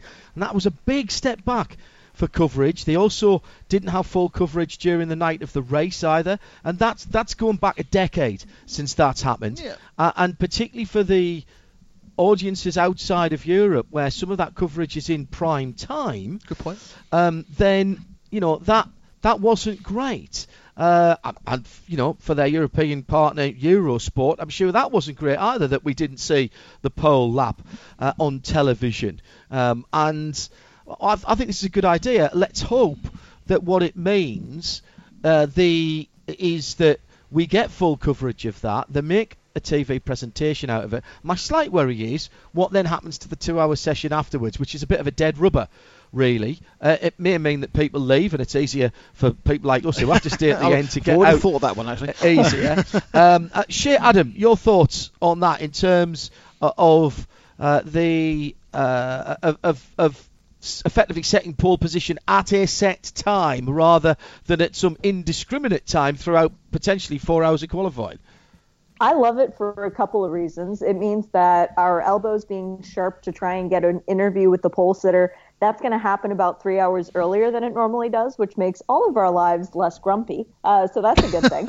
but also, and I'm thinking of you, Nick. You know, it, you're I the one who normally I don't get and gets the grumpy it's me it's me gig love I, I live for yes. it Yeah, but it, it also means that when you go for the photo that everyone wants to have, the video footage of the successful driver after he's just put in the lap, it's going to be within that 30 minute window. And the driver who comes back in and then gets out of the car doing the little celebration is indeed the driver who set the time. So that makes a better story there, too.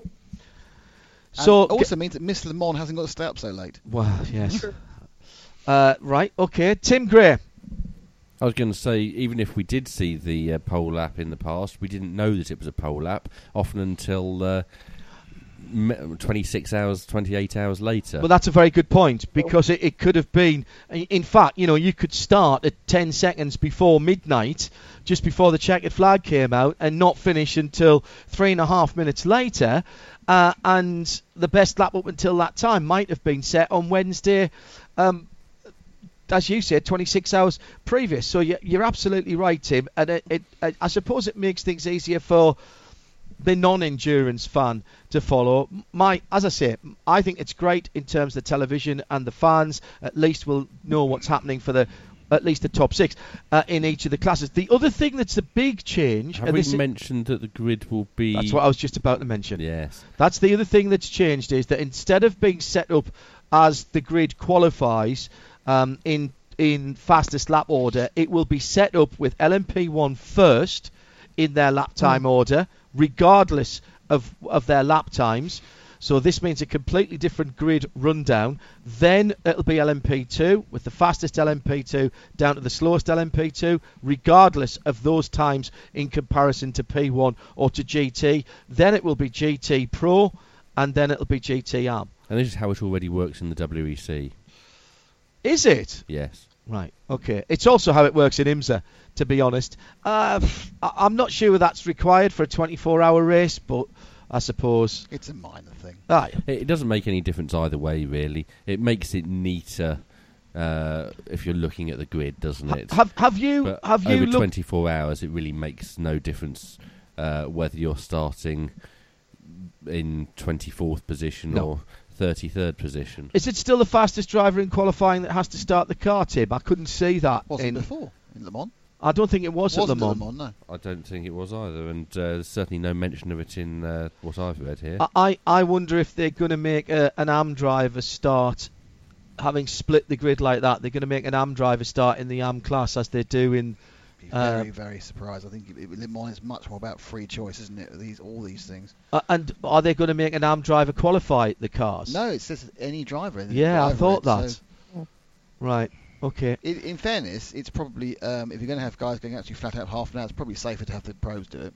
Yeah. And the Yeah. not being able to pit, that's only in the hyperpole session, not in the qualifying session. Yes, that's a good point, Tim. Actually, that we forgot to mention.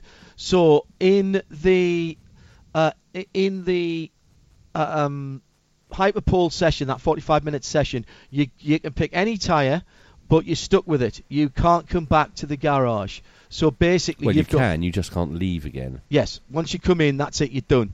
You can't come back uh, to the pit lane. We'll just have to get used to it, I suppose. Uh, rest assured, we'll be covering it, uh, however it runs, uh, from trackside on FM and around the world on RS1 as well. This is our show of the year. Is it time for another category? It is time for another category. We've still got IMSA news to come and a telephone guest. But first, let's have another category. Tim, what's the next envelope? It's Young Driver of the Year. Oh. Let's uh, remind ourselves of the nominees for Young Driver of the Year. Yeah.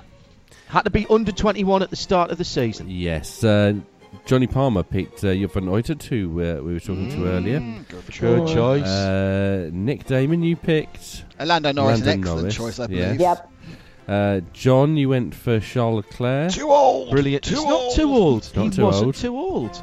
and he is the Uh, young Too driver of the year. experienced. It doesn't And- say least experienced driver of the year. It says young driver of the year. and He qualified. Uh, Shea, you went for Roman DeAngelis. I did. Let's take a look at the results. Oh, it's extra shuffling this time. Big envelope that. Well, there's some long names in this one. Yeah. Okay. Uh, well, this is very unusual. I don't think I've ever seen this before. What? Uh, in fourth place with 0% of the vote.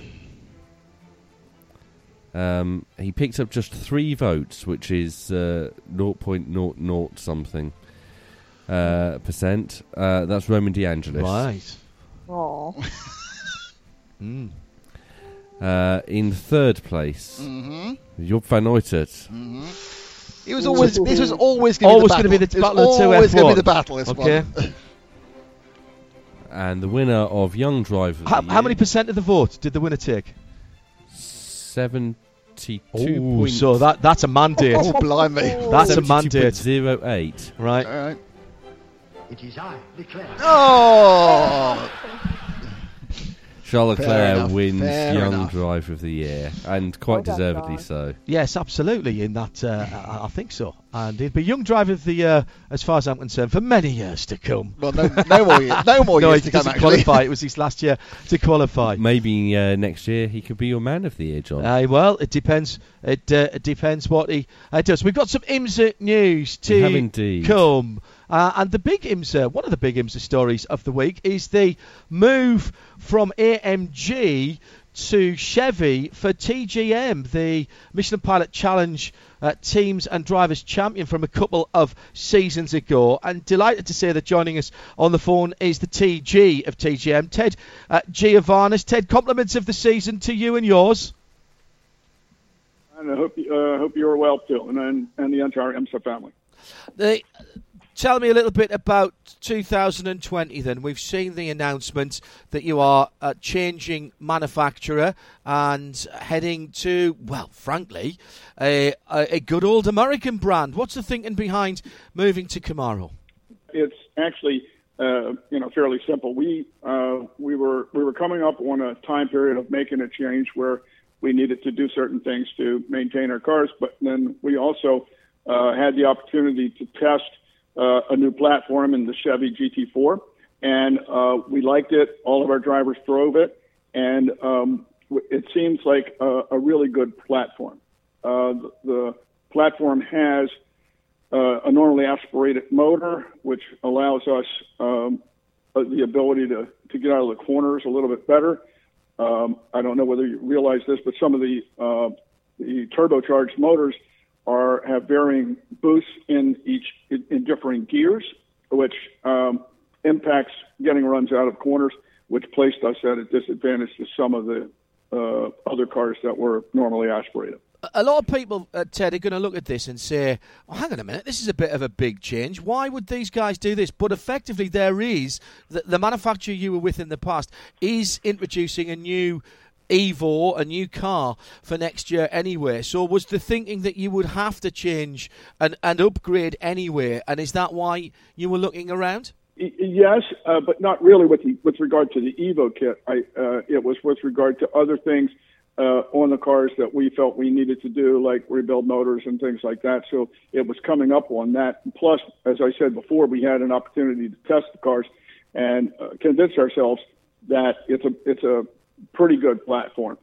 Um, so that's fundamentally the, the the focus of why we're doing it. It was a it was sort of a timing issue, and it was also um, what we think we can uh, what the car has in it, and, and our ability uh, collectively, uh, all four of the drivers' ability to drive it better. Uh, and well, I mean, you're absolutely right because if you only have to look at the results last year, and Rebel Rock were the uh, only team to get two victories o- on the season, and in a in a championship that is so competitive as the Michelin Pilot Challenge, that was actually uh, for for any team, and particularly for that team, and I'm not running them down at all. That was a that was a pretty decent return for them. Y- yes, it was, and um, it did not go unnoticed on our part. But h- however, we um, that wasn't really uh, what drove us to make the change. It was really other factors, uh, including just general drivability and and uh,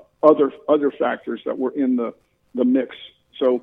Uh, we uh, looked long and hard. We didn't make this change cavalierly. We we tested the car.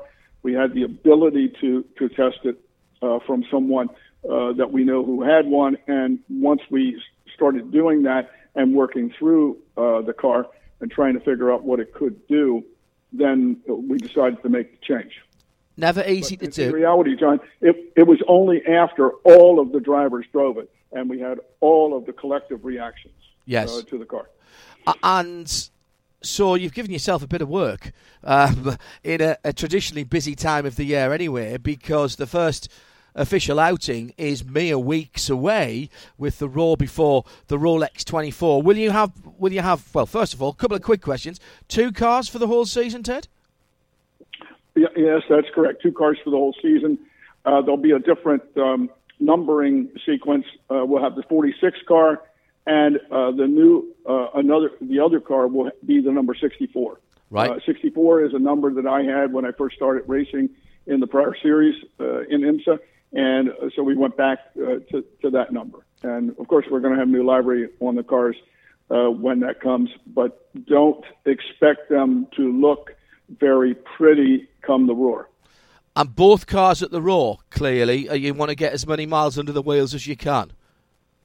Correct. Both cars will be at the Roar. Both cars are entered, and um, uh, we'll, we plan on running as many laps as we can. Now, you guys had a brilliant season uh, a couple of seasons ago, taking the championship in a in a phenomenal team effort. You found out how difficult it is to defend a championship last year with. Um, in fairness, I think an up and down season. There were some really good parts. There were some not so good parts.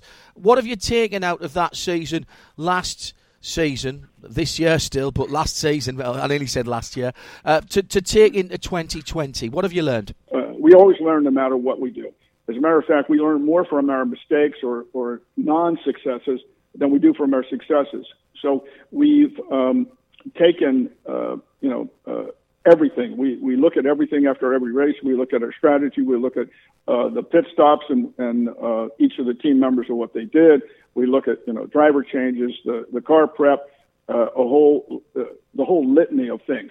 And once we, uh, we we find issues, we fix them, or at least we uh, work on fixing them, uh, and um, you know we just move forward from from that. So we're uh, we're pretty pretty stoked about this year. I think we think we'll be uh, fairly successful. We think uh, we are targeting on winning another championship with these cars. So uh, that's uh, our our focus: winning uh, another championship. The competition's not going to get any less strong, and the potential of some new driver lineups, some new teams as well. We're hearing uh, of interest from in the Michelin Pilot Challenge. What can you tell us about the driving lineup for Ted Giovanis Motorsport? Um, well, uh, there'll be there'll be uh, most of it will be the same, but there'll be some changes we uh, have in the 46 car will be Matt Plumb and Hugh Plumb. In the 64 car will be Owen Trinkler and myself. And uh, we thought long and hard about how to make this change and why to make this particular change. Uh, Matt became available, and I don't know, uh, I'm sure you realize it because you've been in the business a long while. Matt's uh, one of the winningest drivers mm-hmm. in the series uh, along with I think he's tied with Billy Johnson, but if, if the statistics will prove me wrong on that. Uh, but Matt's a pretty good driver. And Matt and Hugh have driven before. Uh, I remember driving uh, when I was in ST. Uh, they were driving uh, the um, a Porsche. Uh, I remember specifically at in, at Indianapolis, and they were still they were started driving together then. So um, they've been successful together. Owen and I uh, feel very confident about what's going on. Owen has uh, complimented me in the back room about what he sees me doing. We are uh, very complementary. We're similar size, and that's going to help us uh, with the feel of the car and what we what we like and what we would want from the car. Owen is great on setup, mm-hmm. and he feels uh, confident that he can keep going in that direction, and then uh, translate what he knows the setup is to what I need to do uh, to be faster. And I'm I've been quite clearly I've been getting faster all along. It's just that the field's been getting a little faster, yeah. but we're, we're going to be we're going to be just fine. Uh, we're, we're pretty confident. Well, uh, Jeremy and I through the season, Ted. Uh, commented on the fact that one of the certainly one of the high points of TGM was was TG Ted Giovanis, your your performance last year. You must have been delighted with it because you really came on in leaps and bounds, and it, it seemed like you were really getting your head around the uh, what was required out there. I mean, in that respect, did that make it an even bigger decision for you guys to change platform? Because clearly you'd got your head around the AMG. I, I don't. I wouldn't say it, it makes it uh, more difficult or anything uh, anything like that. I think uh, given that I've driven this car and given that when I drove it, I was uh, just as fast as I was in another car at, a, at the same track, and I was a little bit faster, and I was that way within four laps. So that gave everybody an indication that that it, uh, that I might be coming on. Uh, the other thing, John, is my uh, view of the world. And I was at a recent uh, racing event where there was a race, and uh, there, were, there were three of them. And um, there, were, there, were, there were really two sprint races I had participated in in a, in a different series. And uh, I got out of the car, and, and after the second race, I was talking with Joe, and Joe said, "Well, what do you think?" And I immediately Vardy, went into Joe Vardy, uh, and I immediately went into this little tirade of saying, "Well, I think I screwed up turn six. I, I'm I should have done that differently. I wasn't getting out of three and five as good as I should have been, and and I uh, and seven I had a problem with." And he basically said this. He said, "You know, you just won two races." I said, "Yeah, but but I could have been better." And so that's the philosophy that permeates um, all of us at TGM. So no matter what we we do, we're striving for uh, I'll call it perfection, but it's really not that. The the best we can be in the circumstances we're in, but we're always reaching for what we could have done a little bit differently that could have got us uh, up the leaderboard one position or a little bit faster. It's an attitudinal kind Yeah. of a thing. Absolutely. Ted, how difficult is it for a non-pro driver, even in a pro am series as Michelin Pilot Challenge is? How how difficult is it to be able to to be able to be competitive and remain competitive? Because the days of just of just turning up on a weekend and using the practice and qualifying sessions as your time in the car, I would suggest that that's not enough anymore. You're definitely right. It is not enough. And um, what I found, what we what we try to do as a team, we uh, work towards uh, going to tracks in one way, shape, or form prior to when we're going to be there, and and I mean like months in advance. So we'll try to get to a track and work out the schedule. There are certain tracks where we can't get to, uh, like we don't go to we don't go to, to Mosport, um, uh, uh, Canadian Tire Motorsport Park, or uh, maybe Laguna. But we go to all the other tracks for some uh, amount of time to try to see what we can do because tracks change over time. Uh, uh, so we certainly this year will be different because we got new cars. We'll want to go go there. We've already got a testing schedule laid out. The other thing for a non-pro driver, particularly me, is uh, the first part was to get me track time at those tracks in whatever changed conditions there are. But the other thing is, it um, I have to work at it uh, more uh, than maybe some of the some of the pros do. I uh, need to uh, work on the simulator. I need to stay in better shape. I need to uh, the more the better physical shape I'm in, the less tired I get during a stint, uh, and that all fits together. That allows me to progress and to listen to my my co-drivers about what I should do differently. So it becomes harder and harder as the competition gets steeper and steeper. So, but you have to be committed to it and work at it, and um, uh, to have those elements. So, um, one, listen to be in better shape. Uh, listen to my driver coaches and my teammates, and track time, trying to implement whatever that uh, those elements are that I've been told to work on. Well, you clearly That's it, pure and simple. clearly did plenty of that last year with the performances that you you had, Ted. Um, final thought about the start of the season. Um, just the four hours of of the opening round. So you've got a bit of track time at the Roar coming up in early January. Then you've got a four-hour race to kick the season off. I mean, talk about a baptism of fire. Oh yeah, I mean, well, um, it, I can't say that the four-hour race is a, supply, a surprise because the Glen and, and uh, Daytona are always the four-hour races. But we, uh, I, uh, I can't say we've worked out completely what our strategy is going to be, but we, uh, it will, it will determine, it will be determined by um, what we think the best best strategy for each of us, whether uh, in a driver rotation. Uh, I can run longer stints. I was in a to be honest with you, uh, several months ago, I was in an hour and a half enduro, and I I drove um, an hour, and the pro drove um, a half hour. So uh, it depends on how I'm doing and how I settle in. uh, to the particular track and how I am relative to everybody else. And then they make that call. Sometimes they make that call while the race is going on, that we don't know what's going to happen. But we have a threshold of performance that they would be expect of me if I start. Uh, then uh, we we let things uh, the chips fall where they may, and they make the call as we go on. So the better shape that I'm in, to be honest with you, the more I can deal with stuff on the radio like you think you can drive another 25 minutes? and I can say, well, yeah. And if I can say, yeah, that means my pace is okay.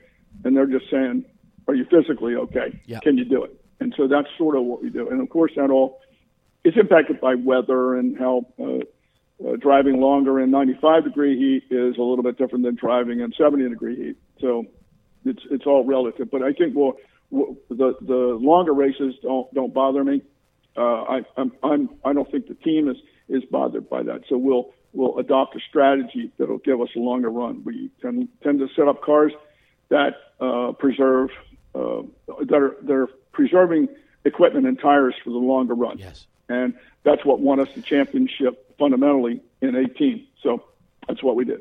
And so we'll, we'll be doing that kind of stuff again. Ted, it's great to hear that you still have just as uh, as much enthusiasm and, and, passion. Long may that continue, and long may you continue to enjoy what you're doing. And good luck in 2020. You're going to have a lot of new fans. Uh, already a fan favourite team. You're going to have a lot of new fans uh, with uh, the GT4 Camaro. Good luck, mate. Best to everybody at the team, families as well, of course, because we can't do this without our families, can we? Uh, for for Christmas and New Year. Have a good one, mate. Same to you, uh, John, and, and Eve, and uh, to the whole IMSA family, and happy holidays to everybody. Thank you, Ted. Thank you for joining us on the phone. Ted Giovanis. Big changes for TGM, almost like Rum Bum 2.0 with the 46 and the 64 car Shea, Adam. I love it. It's going to be a super fun year with two more Chevys pounding round and round. And keep in mind, we still haven't seen a comprehensive entry list. Who knows? We could have a few more bow ties, but it's a good fit for TGM. And it does it does mean, of course, that uh, Owen Trinkler will end up being the closer again and possibly racing against his, his championship winning teammate. Yeah, how much fun would that be if at Daytona? Figure that uh, it's Owen versus Hugh going for the win. I don't know who crosses the line first. More IMSA news with Shea after our next awards. Tim, where are you taking us on the show of the year? We're off to the uh, listener award next. Oh. This is the one that was nominated by our listeners. So our four nominees, all nominated by multiple listeners, and they are Ben Keating, Jim Brody, mm-hmm. Mazda Racing, mm. and Robert Wickens. Can I just mention one person who only got mentioned by one person, but was a great all, almost Ellis Perks, who uh, won uh, the Speedway titles in all three leagues for three different Ooh. teams this year. Uh, absolutely extraordinary, um, and I think unique feat in British Speedway. But only one person mentioned him, But I did think it was worth getting a mention. So open Open the, the envelope. Get the envelope open. This is very much the closest Oh. uh, one we've had so far. Right. Um, in second place, with 43.3% of the vote, Wow. Mazda Mm. Racing. Ooh. Oh. And the winner with 44.1% of the vote is Robert Wickens.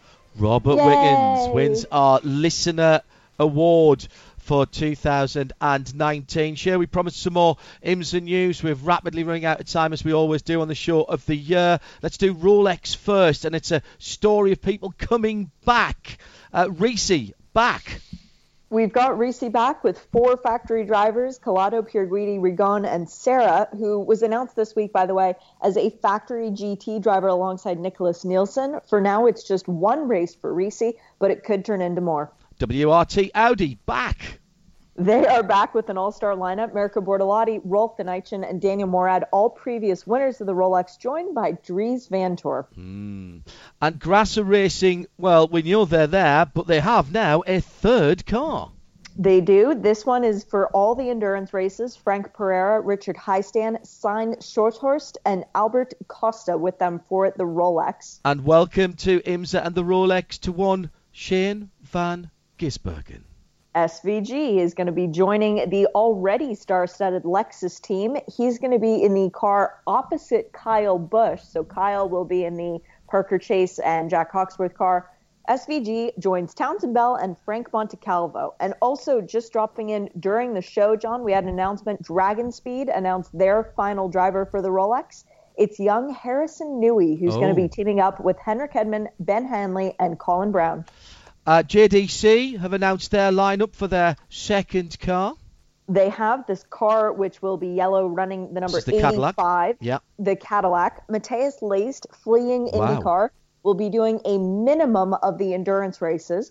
Juan Piedrahita has been announced for the endurance races, and Chris Miller is driving at the Rolex. We don't know who the other potential full season driver is as of yet. Uh, we've talked a bit about BMW already, but their endurance lineup is complete too.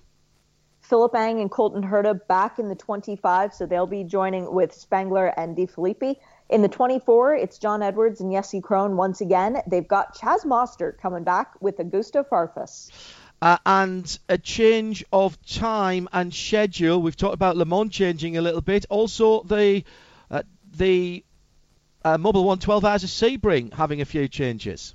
Correct, because the 1,000 miles of Sebring, the WEC race, will start at noon on Friday, which is traditionally when the Pilot Challenge race would be taking place. So that race has been moved to Thursday late afternoon.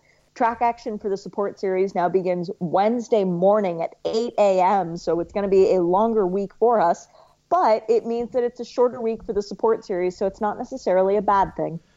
Uh, and that was trailed by Scott Atherton, of course, some time ago. Some Corvette news and a Corvette competition coming after this.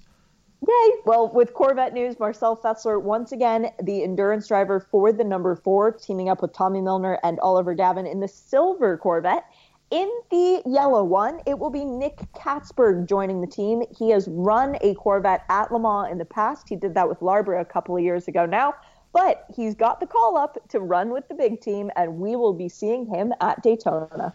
And our competition, which we'll give you until we come back in the new year to work out, is for a signed copy of Nigel Scott Dobby's History of Corvette Racing, the first 20 years. We talked about it a couple of weeks ago on Midweek Motorsport. Uh, Nigel left us a copy. There have been 107 race victories in the last 20 years for Corvette racing. How many of those were at tracks in the USA? At Specutainment, hashtag NSD for Nigel Scott Dobby, that's the book, VET.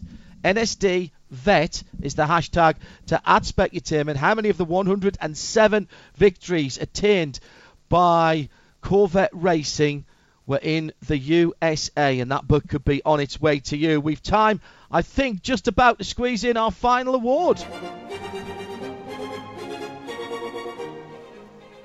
We're down to Man of the Year. It's the big one.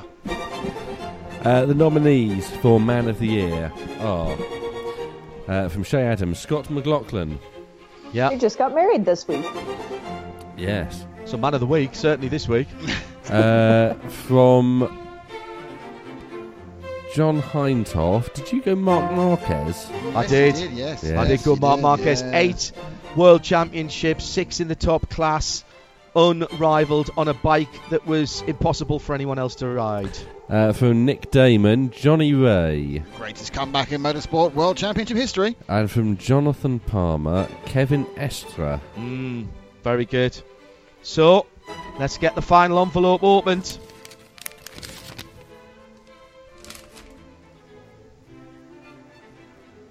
Is this tight? Too late on this one. Oh. Tim's. Has he got? Have we In got the wrong fourth envelope? place. In fourth place, Marc Marquez. Ooh, people don't like two whales. Don't like him. Well, I think they're wrong. Again. In third place, Scott McLaughlin. You and Johnny.